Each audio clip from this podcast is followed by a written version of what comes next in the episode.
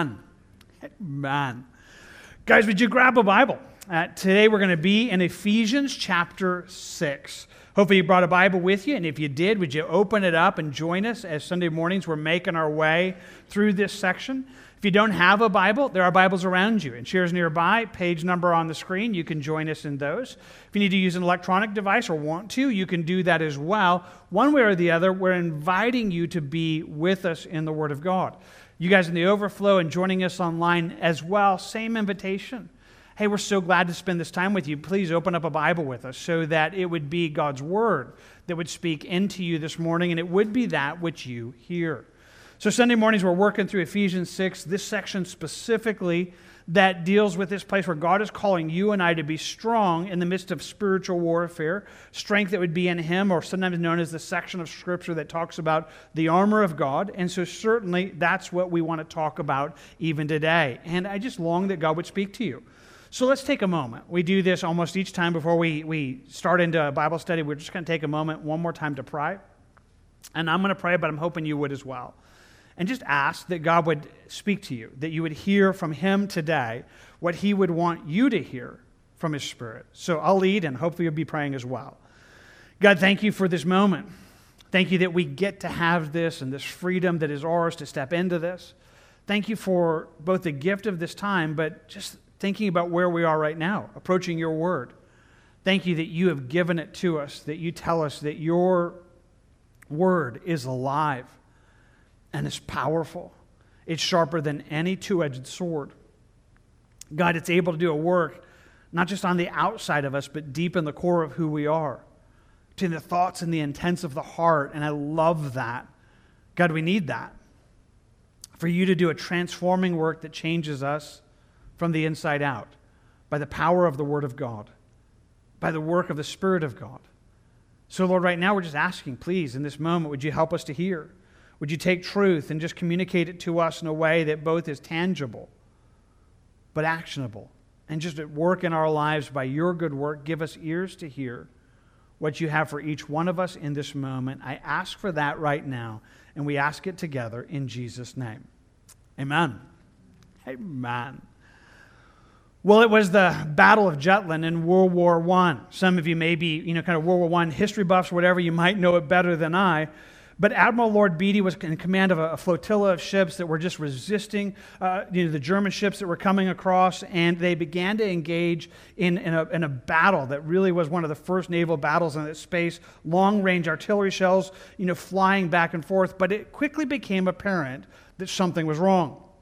At first, a heavy cruiser, the Lion, was hit by an artillery barrage and sunk quickly. Right afterward, the Indefatigable was, was hit with a powder magazine and it was blown to pieces. Then the Queen Mary uh, was hit, was sunk, taking a crew of 1,200 sailors straight to the bottom. Watching ship after ship go down quickly, uh, Admiral Beatty turned to his bridge officer and, with kind of a characteristic restraint for him, said, There seems to be something wrong with our ships today. Uh, you know, kind of looking at this whole thing. Long just as they began to figure out what was wrong, the, the ships, they, tur- you know, they fought, they turned back the German fleet, but it was discovered that there was a flaw in their design, that they had heavily armored hulls but wood decks. And as the artillery barrages were coming in in an aerial barrage and coming straight down on the ships, it was penetrating straight through the wood decks and destroying the ships in instants you know, right, right away. And the only, only when they've kind of figured out where their vulnerability was, they began to change the design of the ships, putting armor plating not just on the sides, but on the tops to be able to resist the battle that was coming. And that began to turn the tail of the, of the, of the naval battles. Well, I draw that silly story to just a kind of a picture for you because it rightly pictures something we want to talk about today.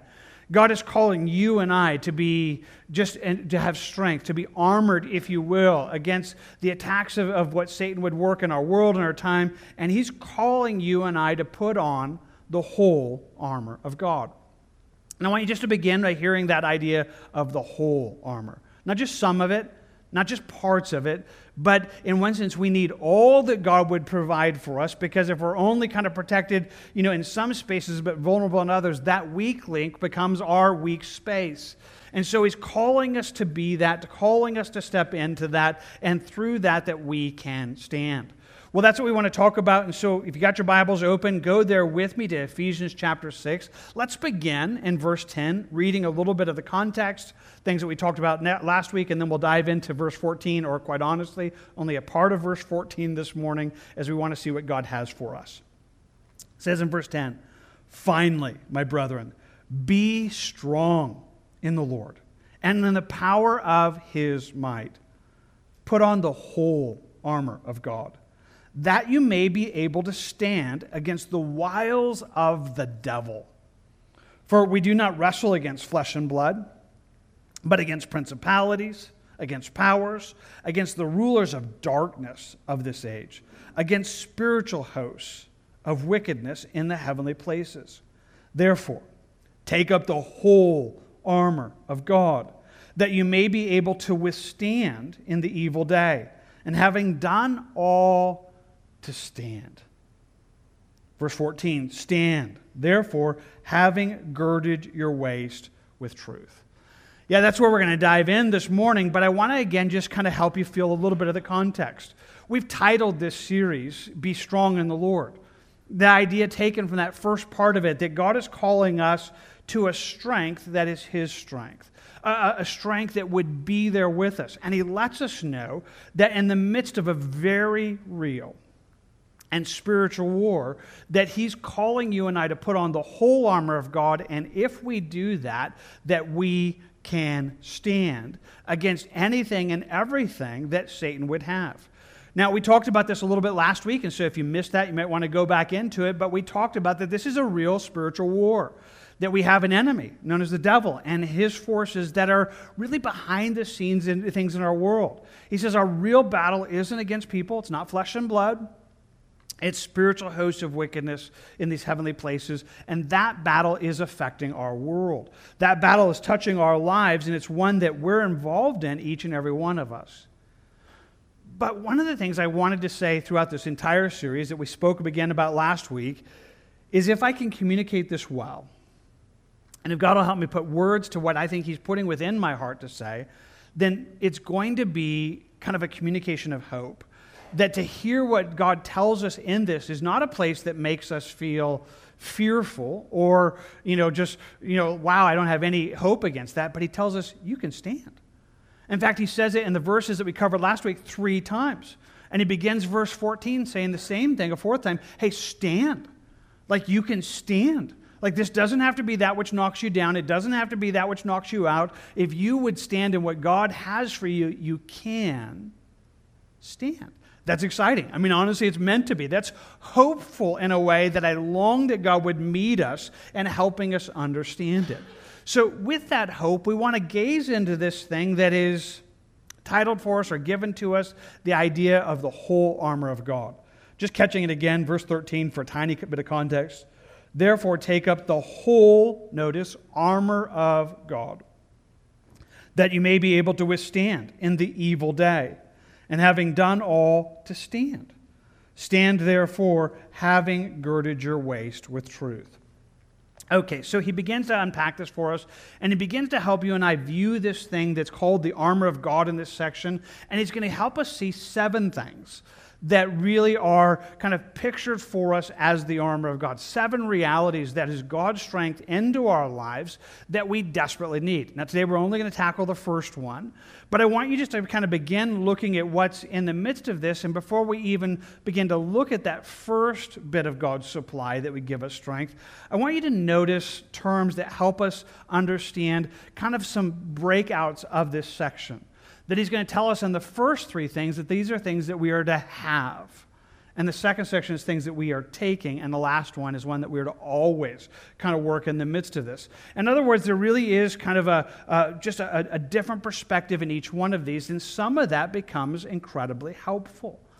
There are things that the, the last one, again, is the always. That's almost the way that you work all of these things. We're going to talk about things that we take up, and that has the idea of when you recognize you're in the midst of a spiritual battle or he just called it the evil day. That there are spaces and places where you, okay, Satan is really working. There are things that you in that moment are to take up. But there are three things that he tells us you're to always have. These are not things that you, you know, kind of are meant to move back and forth. There are things that are meant to be always. And again, I just want you to think about that because I like this idea of having, and I want to let you know that as he describes these three things, these are things that can be always present in your life. That you can have and should have these all the time with God. Not in the sense that they move coming back and forth, but they're meant to be things that are solid spaces in our life. Might even say it differently that if you wait to pick up these three things till you kind of feel like you're in the midst of a spiritual battle, they'll probably be too late. Like these are not things that you can access that quickly. They have become things that need to be present and can be present consistently and always in your life. These are things that are meant to be all that way. So if you could almost imagine it, if you can, can have a good imagination, you'd almost gaze on this battlefield and you'd see soldiers. And there are times when the battle is not, you know, engaging. I mean, you're, you're, you're there in camp, you're kind of ready for it.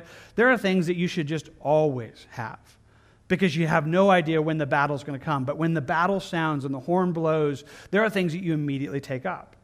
But these are the, the first ones are the things that we want to say, okay, these are the things that we're to always have. And that's one that he draws us into, places where he's going to invite us to see what they are. So the first one, again, is there in verse 14. Stand, therefore, having girded your waist with truth it might help just to imagine it for a moment. It is probably likely that Paul is even writing this as he's chained to a Roman soldier. So it's probably interesting that for some of this is a visual reality for him. That said, actually, almost all of these things are references out of the Old Testament, that they become strengths that were always meant to strengthen God's people. So it's not just kind of a, a visual picture there, but a sense of God's strength this first one, where he tells us to gird our waist, it might just be worth noting he doesn't actually use the term belt. It's not a big deal, but it's, it's kind of funny. But so often when people think about the armor of God, they'll talk about the belt of truth. But he doesn't actually ever use that term. He just says we're girded with truth. And if you were to look at a Roman soldier, that which kind of girds his waist, it is a belt, but it's a whole armor that kind of protects him, that kind of girds up his entire armor in the midst of his waist and, and everything that would be there. So there's a sense of just gazing and thinking, okay, this is truth that is meant to protect us, watching over everything that we are. So, with that, how does that work? What is he asking us to do? Well, can I give it to you simply? And then we'll spend time talking about what it is and how to do it. What does it mean to gird your life with truth? Well, I believe strongly. And again, I'm going to present it to you this morning that what God is talking to you and I about is that we are meant to be girded with the Word of God. That the Word of God is that which is the truth that guides and guards and protects our lives. And it is meant to be that solid thing. Now, again, that's what we want to talk about. We want to talk about how that works and why. But I want to just begin by just quickly pausing and addressing a couple of things. And I do this because some of you, this is new territory, and you're like, man, I just I, I've never really thought this through, and I hope this is helpful this morning. Others, this is a common section. And because it is so, sometimes there are different ways that people see this. And I want to let you know that good Bible students disagree about some of these things, disagree about even what each reference talks about. And I'm going to tell you what I think and where I am, but I'm also going to give you just great latitude and say, hey, not everybody agrees with that. And if you see it in a different way, um, that would be, you know, understandable. You know, and, and, even you'd find yourself in good company and definitely not in a, in a bad place. So I'm going to tell you, I think that truth is the Word of God. But some people struggle with that. Struggle with, no, I'm wondering what that is. And here's a couple of things that people think. For starters, some would say, well, Pastor Jim, isn't the sword the Word of God? And it talks about the sword of Spirit, which is the Word of God, and indeed it is. But interesting enough, it's different. Um, the term that's used there for Word of God, we'll talk about it then, is not the term that speaks about the comprehensive Word of God. It's not the logos, would be the Greek word that's used in that. It's the rhema, which would speak about a very specific word or a promise from God. In fact, if you wanted to imagine it, it actually works really, really well. It almost is this place that you would see a soldier just his belt on and his, soul, and his sword in his belt, and in the moment of battle, he's able to draw specific promises out of the things that are there. But the truth is that which girds him. In fact, there are a sense that these are two different things in the midst of it. One of the things we're to always have, other things that we're always to take up. So, for starters, there's not a, conflict of interest. There's not a place where, where I thought that was the word and this isn't. I think there is a sense of seeing the power of the word of God in our life in two different ways. Well, maybe that's a help to begin with, but let me just go straight at it. Some would say, hey, Jim, I'm not sure that this is the Bible that's being talked about when we talk about truth. What would it be if it was not that? Well, then it would be talking about truthfulness or integrity. And so some would say that the armor of God, that truth is us being a truthful people, that we're meant to be a people of integrity. Now, I just want to pause and say, you should do that. like, we should totally be a people of integrity. There is no doubt that the Bible calls you and I to, to be a people who keep our word, where Jesus would say, hey, let your yes be yes and your no be no. Everything else is of the evil one. That we are meant to be a people of integrity. That that's a meant to be a part of our lives. And there's no doubt that that would be helpful in the dark age that we live. But I'm just going to tell you right now, and I recognize in some ways, I'm not going to spend a whole lot more time on this because if you kind of are there, you're probably solid there, and that's fine. But I tell you, I don't think this is what's talking about for three quick reasons. The first is if God's calling us to be armored with our integrity, can I just be honest with you? That's not going to be very solid. I mean, I don't know how to say this in a nicer way, but I don't know about you. I mean, I just have, have come to find out what the Bible says is true is that in myself there is great weakness. Paul would describe it in Romans 7, where he says, Why do I, the things I don't want to do, I do, the things I, I do want to do, I don't. Or he'd say it in Galatians 6, you know, there's this battle between the flesh and the spirit that keeps me from being the person that I want to be. Simply put, if your integrity has to be your honor, I mean, it has to be the, the, the thing that protects you. I kind of have this picture of, well, that's about as strong as like a wet paper towel. I mean, it's like, well, that's not going to be much armor. I mean, you you could penetrate that thing pretty easily. I mean, there's not great strength there. Not that we shouldn't get there, but to rely on ourselves in that sense becomes, well, a weak link in our lives. On top of it, when he uses the term here, he tells us this is something that we are to have past tense. That this isn't something that we are to be trying to do in the future. He says, You are to have this. This is to be solid in your life all the time. And again, it's not to say, okay, we'll try to be someone that keeps their word tomorrow. It's something that you always have. But thirdly, it's really God's strength. If it's your integrity that is your armor, then it's kind of your strength. Oh, we would say, well, you know, anything I have only comes from God, and that's true. But it, it, really still relies on, on us and who we are. And I'm trying to draw you to an understanding that what he's telling us in this thing is it's not you that you need, it's him. Be strong in, in the power of the Lord. Be strong in the strength that is God's. And I just want to tell you, I think that strength that he's inviting you and I to is the strength and the power of the just the solid space of the Word of God. Think about it this way. I like how it gives it to us in the book of Psalms, where it simply tells it to us this way It says, The entirety of your word is truth, and every one of your righteous judgments endures forever. Is like that.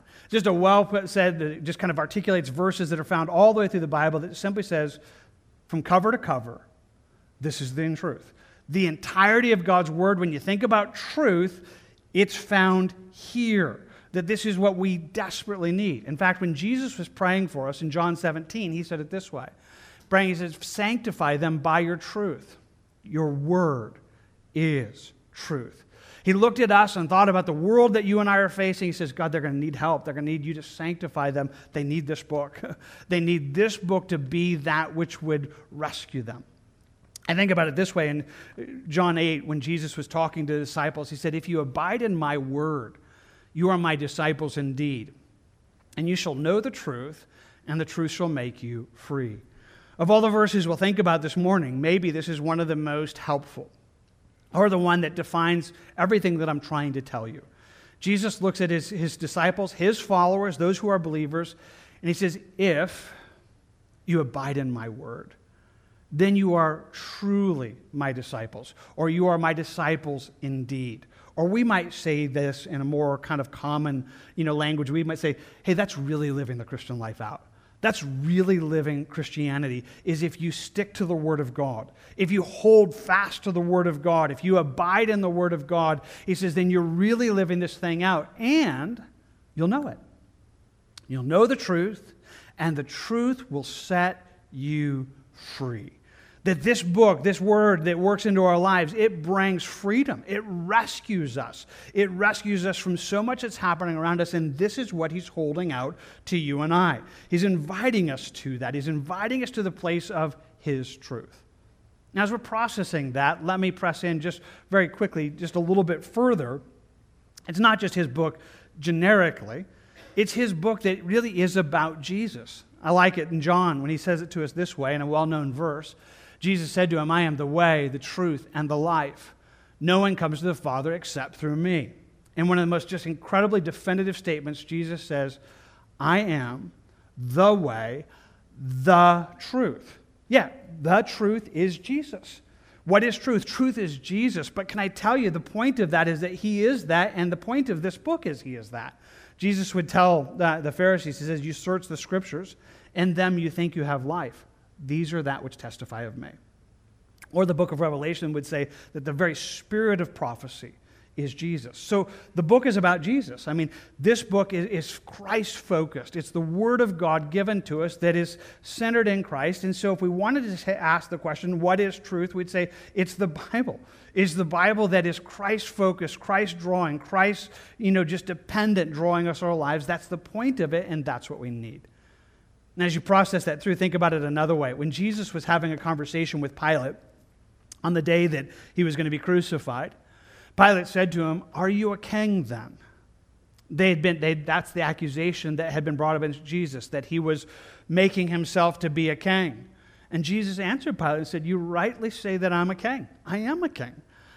But then he goes on to say, But my kingdom, it's not this world. If it was of this world, my servants would fight, but this is not my kingdom. And he goes on to simply say it this way He says, For this cause I was born, and for this cause I've come into the world, that I should bear witness to the truth. And everyone who is of the truth hears my voice. Jesus says, I came into this world for truth. I came into to, to bring truth into this world, and everybody who is of truth, they're going to hear me. that, that place of what truth is and where that's going to go, that's so desperately what we need. Pilate answers in, well, in a well known phrase where he just simply said to Jesus, What is truth? in many ways, that becomes almost one of the cries of mankind through all this time. Like, how, where is that? Where do we really find that? And yet, what we're wanting to understand is that is this that God is inviting you and I to a space where we would be made strong in the Lord by holding fast to His truth. So, why? Why, why is this so needed in this spiritual war? Well, maybe one of those simple understandings is that the devil, he's a liar. It, the, one of the reasons why truth becomes so essential in this spiritual battle is to recognize who Satan is and what he does, and he's a liar. I think about it in that passage in John 8, Jesus would say it this way He says, The devil does not stand in the truth because there is no truth in him. When he speaks a lie, he speaks from his own resources, for he is a liar. And he's the father of it. He's the source of lies. Wow. Well, this is pretty profound. Again, it helps us understand what Satan is and how he's working, but quickly understand the context. I mean, it's interesting because the verse that we just talked about is just a couple of phrases before this, where Jesus was telling his disciples, If you abide in my word, you are my disciples indeed, and you shall know the truth, and the truth will make you free. He says, You need this book. You need this truth because this gives you freedom. But the devil, he's a liar. The devil, he's a liar. Says he doesn't stand in the truth. There is no truth in him. When he speaks a lie, he speaks it from his own resources, for he is a liar and he's the father of it. He's the one that brings in lies that permeate, and that becomes his tactic that works into our world and against you. So, what's so needed is us to recognize that that's how he works. In fact, it might just be helpful to watch it happen in one instance. In fact, it's the very first one.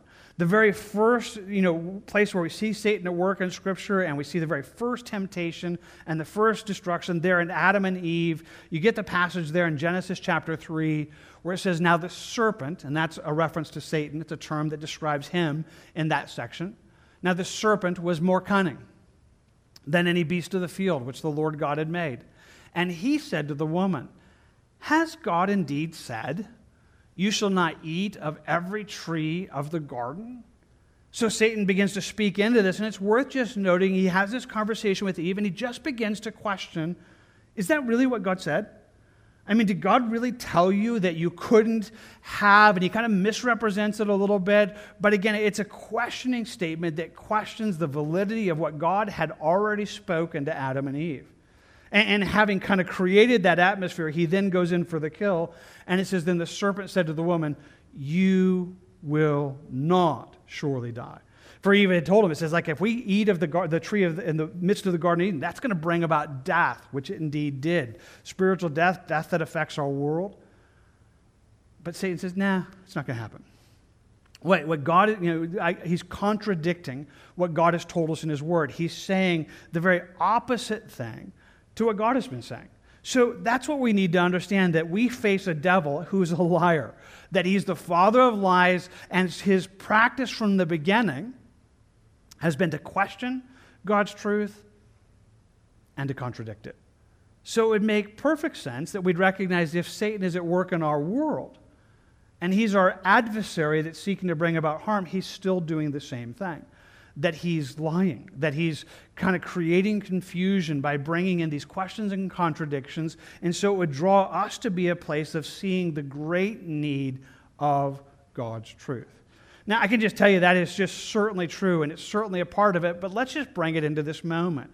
Because I want to tell you, it's an interesting thing if you can gaze on this with me and understand this isn't some kind of like esoteric battle that, you know, some philosophical and it's not really a part of our, our world. If you could see this battle for truth, you would recognize it's the key battle in our day. It's one of the things that's taking place. And it's right for us, even on this Independence Day here for our nation, to recognize what's at stake in so many ways is what truth is. Let's just think through some of the issues, not all of them, but I mean, I think about things like marriage. Like, what is marriage and, and what defines that? Or divorce. How does that work? Or, or, where is that right, wrong? Who gets to say what that is? Or we think about things like gender, like who decides what, what gender is and, and how that works, or homosexuality, or transsexuality. I mean, key issues that are in our news every single day that's a part of our world. Or we could go even larger. We could talk about hell and, and if there is life after death and how that works or even just talk about it just in a very personal way and talking about things like identity. Now, here's what I just want to quickly have you understand with me. If you could grab it with me, you would understand like these are the key issues of our day. These are things that are defining our world, they're defining our culture, they're defining how people live their lives. They're the things that people are wrestling with, and you probably, in one way or another, are wrestling with. But the issue is that what God is calling you is, you know, I do a place is where we would recognize who gets to decide, who gets to set a standard, who gets to tell us what's right and wrong, who gets to tell us what's true and not true. Now, again, I think about all these issues and they can be kind of hot button topics. Let's just go to the last one for a moment because, in so many ways, it's the most personal. Who gets to decide who you are? Who gets to decide your identity? You know, we opened up with a song that I'd asked Pastor Phil to kind of lead us in this morning. And I, and I think about that one that just in that sense we were saying, I am who God says I am. That the place that God is inviting you and I into a place is to say, so who gets to decide? I mean, who gets to tell me who I am? Who gets to define my identity? And the idea behind that song and behind what I'm saying right now, it should be the place is like, God, you get to decide. You tell me who I am. You define who that is, not my culture, not even my own opinion. See, I think about it for some. I mean, you could be here, and some people, you, you struggle with a sense of maybe self worth, or you struggle with identity, and sometimes you feel like, man, my life is a waste. Like, I'm pointless. I'm not even sure God knows me. But I'm just going to tell you if you believed the word of God, you would know. If you're a child of God, He knows you. In fact, Jesus would say, I know my sheep, I know them by name, I know every one of them.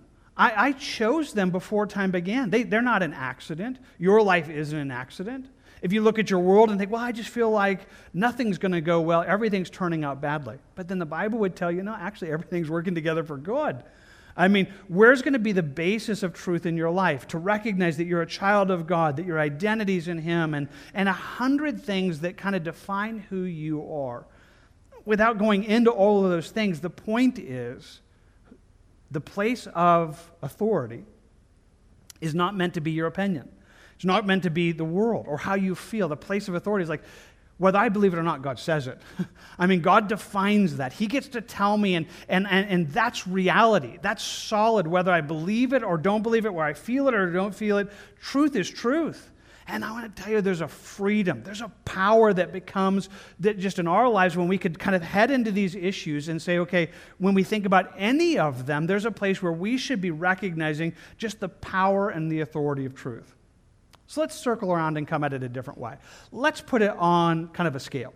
If you were to say, okay, I want to locate your life on what I'm going to call a truth scale. Now, this is probably overly simplistic and it's personal. I'm not asking you to answer out loud or to tell me later. This is between you and God. But if we were to give a truth scale and say we were to do something like, okay, on one end of the truth, it would be a place of saying, you know, God said it, I believe it, that settles it. And maybe that's not even strong enough. Maybe it should just be, you know, God said it, that settles it, and I need to believe it. But whether I believe it or not, truth is truth. I mean, when He says it, that is solid, that's everything. But then you'd move down the scale a little bit, and you'd find some that would say, well, God said it, and if I understand and agree, then that's truth. Truth is, as long as I can understand why and, and agree with what it is, but if I don't get it, then it's not true. I mean, because true has to be my perception of that. More on that in a moment. Some would say, well, no, it's not really me. It's, it's determined by, by our culture, it's determined by our world. Whatever is kind of consensus believed as truth, that's truth. That, you know, the, the, the, just kind of the democratic process, if you will, hey, we get to say, hey, this is truth because it, most people agree on that. Or we go all the way to the end of it and we kind of say what Pilate said. What is truth? There is no truth. Everything's relative. Everything is, you know, kind of just dependent on who you are and, and where you are. Now, again, that's not a perfect kind of truth scale, but again, I want to ask you to try to locate yourself on it. Now, before we go further, let's back up just for a moment. Because if I don't say this well, it's both going to be confusing, maybe create condemnation, but maybe even a lack of honesty. Here's what I need you to understand I'm not asking you to decide if you're a Christian or not, but depending on where you are on this scale, Nothing in this determines the nature of whether you're a follower of Jesus or not. The Bible's really clear. You know, to believe upon Jesus is what brings us to salvation. It's by grace through faith that not of ourselves, it's a gift of God. And I'm just going to tell you if you're a follower of Jesus and you have believed upon him, then, then, then that makes you eternally saved. And that's what rescues your soul.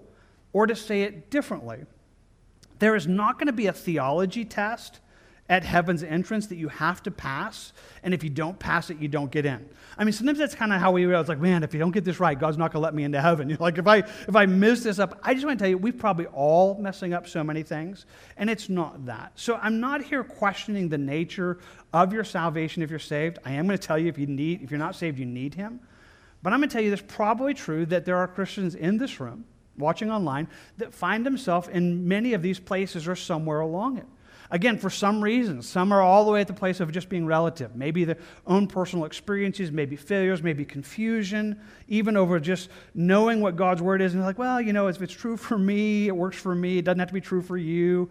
And so there are some that kind of live their life that way. Like, hey, Christianity works for me, but hey, if it's not yours, you're fine. It's not really having to be your truth. But that's a scary space because that's not authoritative. That's not rescuing. It's not that. Others, again, are in a place, and more than maybe would like to admit, kind of go with the, the flow of whatever most people say is true is true. I mean, I just, I kind of go with the crowd. I kind of go with what most people feel, and that's my basis of truth. But maybe the most scary is the one who recognizes God does speak, but bases their truth on their understanding. The kind of person who would say, Well, God said it, but if I agree and I understand it, then it's truth. Then that's truth because I understand it. But if I don't agree or I don't understand it, it's not truth yet, you know, because I don't believe that. You know, and the scary part about this is it kind of gets everything juxtaposed in our life in a bad way. So that if we can put it in a different way, you become the arbiter of truth instead of the Word of God being the arbiter of truth. You really begin to put yourself in the place of God and, and over it, and it becomes an incredibly dangerous place, a place that can create confusion, and maybe that's our point this morning. We're not talking about proving whether you're a Christian, or, but I'm talking about rescuing you from Satan, rescuing you from Satan's lies and deceptions. And I'm inviting you into a space where you would recognize the power of the Word of God, where you would come into a place of saying, okay, it is it's God's Word that is the, the, the, the place of truth, the bedrock of truth, the thing that we need, and that should be where I go. Now, maybe you're there this morning, although if we're kind of honest, most of us are pursuing that or needing to pursue that or needing to grow. And that and that's really the point of this morning that i'm inviting you to a place that you would gird up your life with truth that you would be rescued from these things because anything less than this creates a space where the armor's lacking where, like those British ships that I told you at the beginning, you find yourself vulnerable to Satan's attacks. But if you can come to the place of recognizing and believing God's truth, I just want to tell you there's a strength in your life. So let's just be practical about this for a couple of moments. How do we do that? If we, if, if we want to be a people who believe, who are girded with truth in their life, what would that look like? Well, I'm going to give you just a few things and probably more you maybe add to it. But I just want to give you a few things, and I want to begin with kind of what we've already been referring to, but just let's say it this way that you would be one who esteems it, who esteems God's word as truth, that you would be captivated by it. And I use those words specifically, and they're taken out of a man's lips that most of you would know, Martin Luther. Yeah, in the early 1500s, he comes on the scene. He becomes one that was greatly used in the Protestant Reformation, a place where turning people you know, back to walking with God and a lot of confusion that had come into the world. Again, if you don't know the whole story, it's worth pursuing at some time. But he comes on the scene kind of calling people, recognizing through the authority of the Bible that we're saved by grace that God, that it's through faith, through grace, it's not works, it's not what we do that earns us salvation. He recognizes the authority of that from the power of the Word of God. And it was a confusing time in his generation. For honestly, many people saw it differently, that the way they saw themselves rescued from their sin was through church attendance, but even through giving. I mean, there was a whole place that basically you showed up at church and you bought, paid for with, with your money forgiveness to sins. It is a really confusing space in church history, which we could spend more time on, but I just want you to understand he stands up and says, No, that's, that's not it. And the authority of that for him was the Word of God. He gets arrested. He gets arrested and tried uh, for his beliefs, and in his trial, they demand for him to recant to say, hey, you need to turn from what you believe in. You need to embrace that which is the modern understanding or kind of the consensus understanding of where everybody is, demanding him to turn from the truth of that. And he says it so well. He simply reasoned with him. He says, unless I'm convinced by the testimony of the Holy Scriptures and plain reason. He says, unless you can show me in the Bible, and, and, and it just clearly there, not some kind of weird application of it, but the idea he's telling, unless you can convince, he says, I can't recant. I, I, I can't go and do that. Now, if this makes sense, and I hope it does, let me just pause. I want you to see what he's doing. And in this sense of holding to truth, it becomes the right way to do it. What is he saying? He's not saying that, hey, I'm, I'm right and everybody else is wrong. Like, I know everything. Like, my understanding is the basis of truth and, and, and I'm smarter. He's, he's not referring to his own self that way. He's saying, show me here. If you can show me by the scriptures, then I'll change. It's not my understanding or my opinions that are authoritative in this moment, it's this book. And he meant it. He said, You know, if you can show me in the Word of God why you're right and I'm wrong, if you can show me that, then I would change because this is the authority, not me. He goes on to say, I consider myself convicted by the testimony of the Holy Scripture, which is my basis. My conscience is captive to the Word of God. Like, you know, this is the only thing that I, I, trust. I don't trust people. I don't trust opinions. I don't trust even leaders. It's like, show me here. And it's a beautiful, humble, I think, right picture. Where we're not saying, hey, I know everything. Well, there's probably a lot of things that I even get wrong. But this is the basis of my truth. And I will live my life constantly seeking to adjust myself and say, this is the authority of, of life. This is the authority of what I have. And this, that's the place that I'm longing for us to be. And I love that Martin Luther just ended his kind of defense saying, Here I can stand. I can do no other. God help me. Amen. Like, this is the only place I can be. This is the only place I can stand. And I'm calling you to that kind of stand in truth. Not again to an arrogant place like you know everything, but to a place where you say, There is truth. Truth is the word of God. Show me. Help me get it. And if that's what the Bible says, no matter what I believe, then I'll change because it's the Bible.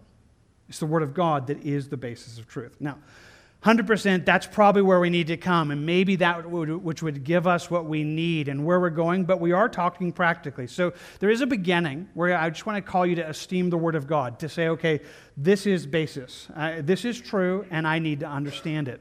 Now, if you believe it, then what we need is to to, in one sense, simply say, read it. Now, I mean this in the most practical and honest and simple way. I mean, if this is truth in our world, then, then we ought to be a people who read it. I think about what it tells us in the book of Amos. He says, Behold, the days are coming, says the Lord God, that I will send a famine on the land, not a famine of bread, nor a thirst for water, but of hearing the words of the Lord. God says a famine's coming, and it's not about food and about water. It's about people who hear the word of God. And I just want to tell you, this is an opinion statement, so it's my opinion. Never in the history of the world has the word of God been more available than it is right now. Never. Never have there been more copies of the word of God. Never has it been easier to get a copy of the scripture. On top of that, it's on the internet everywhere. You got apps that have the entire, you know, just record of the scripture. Never in the history of mankind has the Bible been as accessible as it is right now. And yet, I think in many ways, it's not read as much as it was in previous generations who had less access to it. And again, maybe you're different. Maybe you're one that is consistently reading the Bible good. Hear that as well. But I know this. I know that I'm speaking to some right now that you might even say, Well, I believe the Bible's true, but you just don't ever make time for it. I mean, you never actually read it. I mean, it's not an actual part of your life where saying, okay, if this world is confusing, then I need God's truth. And so, one of the things I would desperately need is to make sure that this becomes a consistent source of insight. And I'm just telling you right now, for some of you, that just needs to change. A place where this book would become something that is your input of truth in your life. But let me take it further because it's not just reading it, it is thinking it through. It is allowing your thoughts to dwell in and dive deeply. Now, I think about that, and I'm drawing very specifically to a passage that some of you would recognize well. It's a well known verse verses in Joshua chapter 1. Joshua is a fascinating book, and again, in some ways, for Bible students, it's kind of the Old Testament equivalent of the book of Ephesians. I mean, many people who look at it and say, you know, the Ephesians of the Old Testament is the book of Joshua, this place of being strong and carrying into and all that God has for us. There's a lot of really cool uh, just similarities in the midst of it. But even right here, we get it. I mean, right off the bat, he's telling us in Joshua 1, God is, you know, just kind of communicating through Moses to, to him. He says, only be strong, be very courageous that you may observe to do according to all the law which Moses, my servant, commanded you. Do not turn from it to the right hand or the left, that you may prosper wherever you go. So Joshua is about ready to step into these new moments, and he says, Here's what you need you need to be strong. And what I'm wanting you to hear is if you're paying attention, you're like, um, yeah, that's exactly what we just read in Ephesians 6, right? Be strong in the Lord and the power of his might. It's the same thing that God is telling Joshua. He says, Hey, you need to be strong. You need to be courageous. You need to enter into this. And he goes on to simply say, This book of the law, speaking of the Bible, shall not depart from your mouth, but you shall meditate in it day and night, that you may observe to do according to all that is written in it. He says, Joshua, you're about to enter into some new territory, and you need God's strength. Like you're going to need to be strong. And if you're going to have the strength, here's what you need to do be in the Bible, day and night. Be in the Bible so, so that you're diving into it in the morning and the night, that you're in the Word of God and you're meditating on it, which has the idea of thinking it through deeply. It's not the kind of Eastern meditation that the Bible would actually condemn, which is kind of a turning off of your brain and, and kind of emptying your thoughts. It's think hard, think deeply, dive into it Think about what you're reading and allow that to permeate your life in a way that would affect your world. Now, I just want to tell you that became important for Joshua. That becomes important for us, especially as we're thinking about this idea of being strengthened in God, that we would allow that. And so let's just talk about this. So I already told you, I think we live in a, in a, in a interesting and maybe horrible one sense of time in church history that the Bible's never been more accessible and probably read as a less percentage than ever before, where we have people who just aren't, aren't hungering for it. But maybe that's not you this morning. Maybe you're one that's like, you tell them. Like just a moment, you're like, preach it, Pastor Jim. Tell them to read their Bibles. That's what they need to do. Good.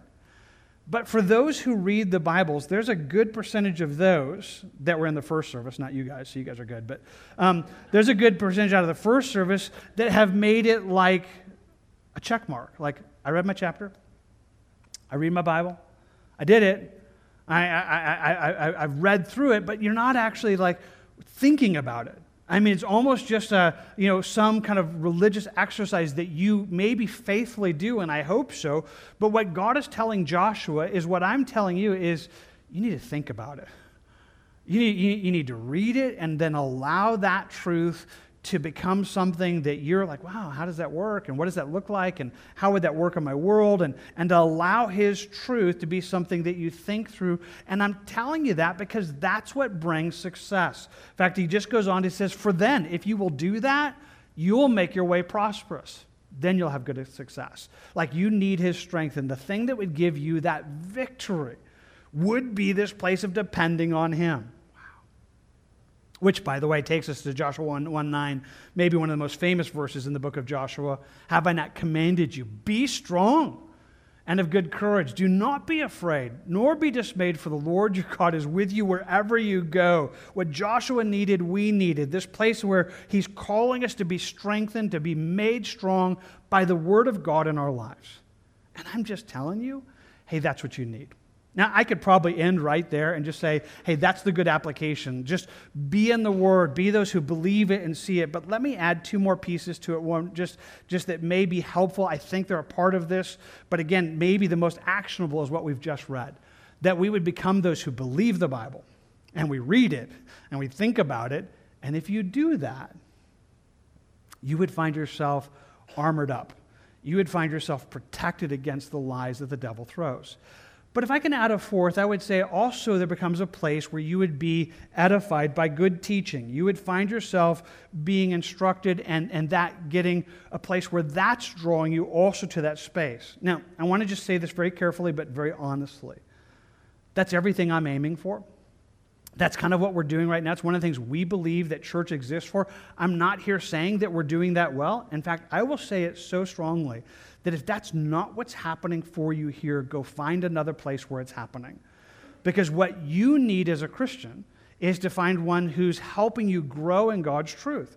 That's his design for what a church should look like. He would give it to us two chapters back in Ephesians 4 where he says, And he himself gave some to be apostles, some prophets, some evangelists, some pastors and teachers for the equipping of the saints, for the work of the ministry, for the edifying of the body of Christ.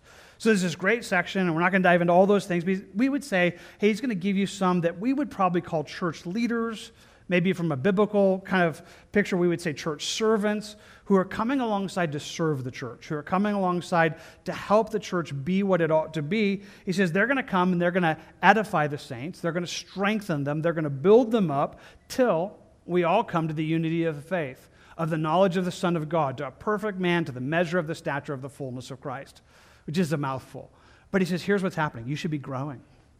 Growing in, the, in, your, in your knowledge of the faith and your unity of the faith and your knowledge of Jesus, growing into be a, a more perfect man and woman of Christ to the measure of the stature of the fullness of Christ. You would be growing in God in His ways, and what that would do for you is He says that you would no longer be children, tossed to and fro and carried about with every wind of doctrine by the trickery of men and the cunning craftiness of deceitful plotting which is so much of what we're trying to talk about here in chapter 6, right here. It says, if you have this, you won't find yourself being caught up in all the lies. You won't find yourself in all the deceptions because truth will lock you down and will rescue you from cunning, just crafty winds that blow back and forth. Instead, you would be growing, he says, that you'd speak to speaking the truth in love may grow up into all things to him who is the head, which is Christ. In some ways, that becomes the target. He says, here's what's going to happen. If this works in you, you're going to become a person of the truth. You're going to speak the truth. And so, truth will become kind of a paramount thing in our lives, but it's worth noting. We would be speaking the truth in love. Maybe that kind of almost defines how we're really getting it. See, there are some that say they understand truth, but they're arrogant. And it's so unloving. You would sit there and say, That's just, that just feels wrong. That's not what we're holding out this morning. We're not calling us to be, you know, you know, Bible brats, you know, that like we know our Bible and we're just mean about it. We're calling to say, hey, if we get it, we should be a people of the truth. And we speak it with such love. We, we speak it with such love because it's a model of Christ, but it's truth. And, and, and, it's spoken by him and it's spoken who we are. We are a people of the truth. We are growing in that, and that's what's supposed to be happening. If church is doing what it's supposed to be doing, he says that should be there. That part of why we come is to say, I need that. In a world that's confusing, I need truth. And so let me just kind of end that list of practical things and just say all of that draws us back to what we're saying is I just want to tell you this is something you can have. God is holding out to you here in Ephesians chapter 6, not something that is a target. Like, hey, work hard, really hard, and someday, if you try really, really hard, you can be there. No, he says, in this world, you can have this. You can have this so that God's truth is that which is true. And it's like, okay, there is right, there is wrong, there is, there is, this is the way it's meant to be. There is, these are things, and he says, if you have that, if God's truth is that in your life, it becomes a place of armor. It becomes a defense against the attacks of the enemy, and it is so desperately, Christian, what you need. It's what he's offering to us this morning. It's what he's telling us is available. It's what he's telling us is possible in everything that's there. So let me come back to it and say it with a single verse, and we'll kind of begin to close there. I've already shared it with you a couple times, but I just want to share it again. It's there in John 8. Jesus says it better than there than maybe anywhere for us. He says, If you abide in my word, you are my disciples indeed, and you shall know the truth, and the truth will set you free. He says, Here's what I want for you. If you really want to live this Christian life out, like you want to be a follower of Jesus in this world, then be a person of the book. Be in his word. Abide in his word. And know it. Become one who says, I, I know his truth. He says, here's what will happen. That will make you free. That truth will free you. It'll free you. And he goes on to talk about Satan being the father of lies and, and all that's there. But if you have his truth, then you're rescued from so much that would be so very confusing. Christian, today, I'm just telling you to be there. Now, maybe you're already there, and I'm just kind of reminding you of what gives you sol- just a solid standing, but I'm telling you it does. I'm just telling you it does. There's strength in the Word of God that just makes it solid for us. So, Christian, I'm calling you there. Before I close, though, I, I do just need to quickly address if you're not a Christian. You know, I know that. I know that for many of you, you gather here, you're followers of Jesus. And again, that's kind of one of the points of church. We're here to edify the saints and grow you up, and it's certainly true. But maybe you're here this morning. And you've come in, maybe you're here with your family, maybe you're watching online right now, and you're not yet a follower of Jesus. Actually, this is still the same thing. See, I think about it this way. In fact, I'll use these verses. When Paul was talking to Timothy in 2 Timothy 3, he says it this way You must continue and the things which you have learned and been assured of, knowing from whom you have learned them, and that from childhood. Again, just kind of quickly hiking in here. Timothy, a young man that Paul is speaking to, and he's telling him, Hey, Timothy, you've had someone invest the word of God in your life since you were a kid. And he, he, talks about later in Timothy that it was his mom and his grandmother that gave him the truth. And that may not be true for all of you, but it's interesting that it might be true for somebody right now. Like, this is not the first time you've heard the Bible. It's not the first time that you've heard, you know, maybe you did have a, a godly mom or grandmother who shared with you his truth and, and laid down those things. But he says, hey, you need to stay in these things. Why? Because he says, you've known the Holy Scriptures, which are able to make you wise for salvation through faith, which is in Christ Jesus. He says, here's what you've known. This book, it tells us it makes us wise. It makes us knowledgeable. It helps us to understand how do we get saved? I mean, how does someone escape the brokenness of this world? That's what this book tells us, which in its essence is through faith, which is in Christ Jesus. Everything here is drawing us to say there is a God, there is a heaven, there is a hell. We're sinners, and yet God so loved the world, He sent His Son, that if anybody would believe, if you would believe in Him, then you could be saved. That's what this book is. And so the authority of this book brings in a, a solid message of hope that isn't based in our church. It's not based in who I am as one speaking it. But I can tell you from the authority of the Word of God, if you don't know Jesus this morning, He's inviting you to Him. That God is drawing you to this, to a place that you would believe on Jesus. You would be rescued because that's why we need. We have a solid basis that gives us a solid hope in the midst of this world. So if that's you this morning, again, we're inviting you to Him this morning. We'd love to talk to you more about that, love to kind of dive into it, but you can talk to us afterwards. So let's close there. Bible's closed. If you haven't already done that, notebooks, whatever it is you have open, we're just going to take a moment now to pray. And it might be yours. This might be your moment that if you were that person I was just talking about and you don't know Jesus, and yet you recognize you've heard this. I mean, you've heard it for a long time it's time to give your life to Jesus, that this book would show you a way to be saved. And we'd invite you in this moment just to surrender, to ask Jesus to be your Savior, and then we'd love to talk to you about it more afterwards. Leaving you in God's care, I want to speak to those of us who know Him. And again, I don't know where you are. Maybe on the truth scale, you're doing really well.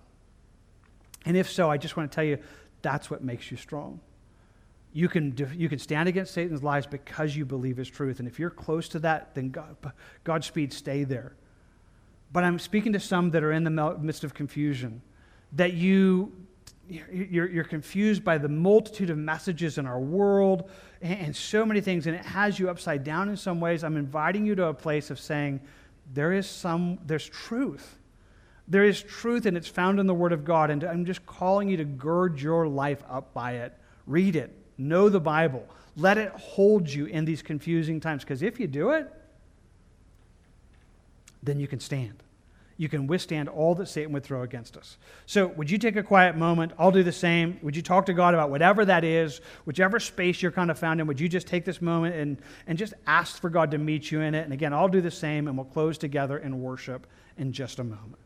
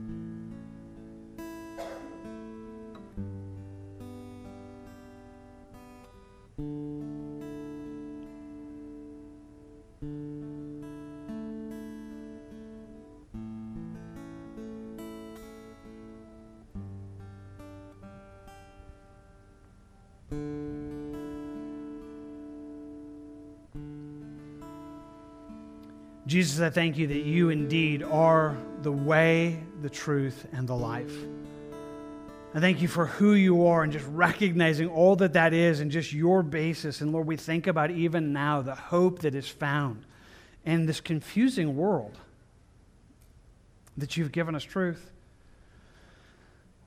I ask for what you spoke of, Jesus, that we would really be followers of you, that we would really be just living the Christian life out to the full that we would know your truth, that we'd abide in your word. And I pray that not only would be, that be our process, that would not only just be what we're about, but I pray for what you say it would do. You said your truth would free us. Your truth would free us from so many things that would lie to us, both about who we are and what's right and what's wrong, rescuing us from the lies that permeate our world. God, would you work that in us? Would you help us to know the truth? and be made free by your truth. Thank you for what you would work in that. I ask that for us now and submit all that we are to you. We do so together in Jesus' name. Amen. Amen. May God meet you in that. May He draw you to be a person of His truth. If you need to talk to someone after this, we'd love to do that, love to meet you and just talk to you about that. But right now, we want to close in worship. So why don't you stand? We're going to close just celebrating what God has given us for His word, His truth, longing that God would meet us in it. As we long for that, let me bless you also right now in the name of God. May the Lord bless you and keep you. May the Lord make His face shine upon you and be gracious to you. May the Lord lift up His countenance upon you and give you peace.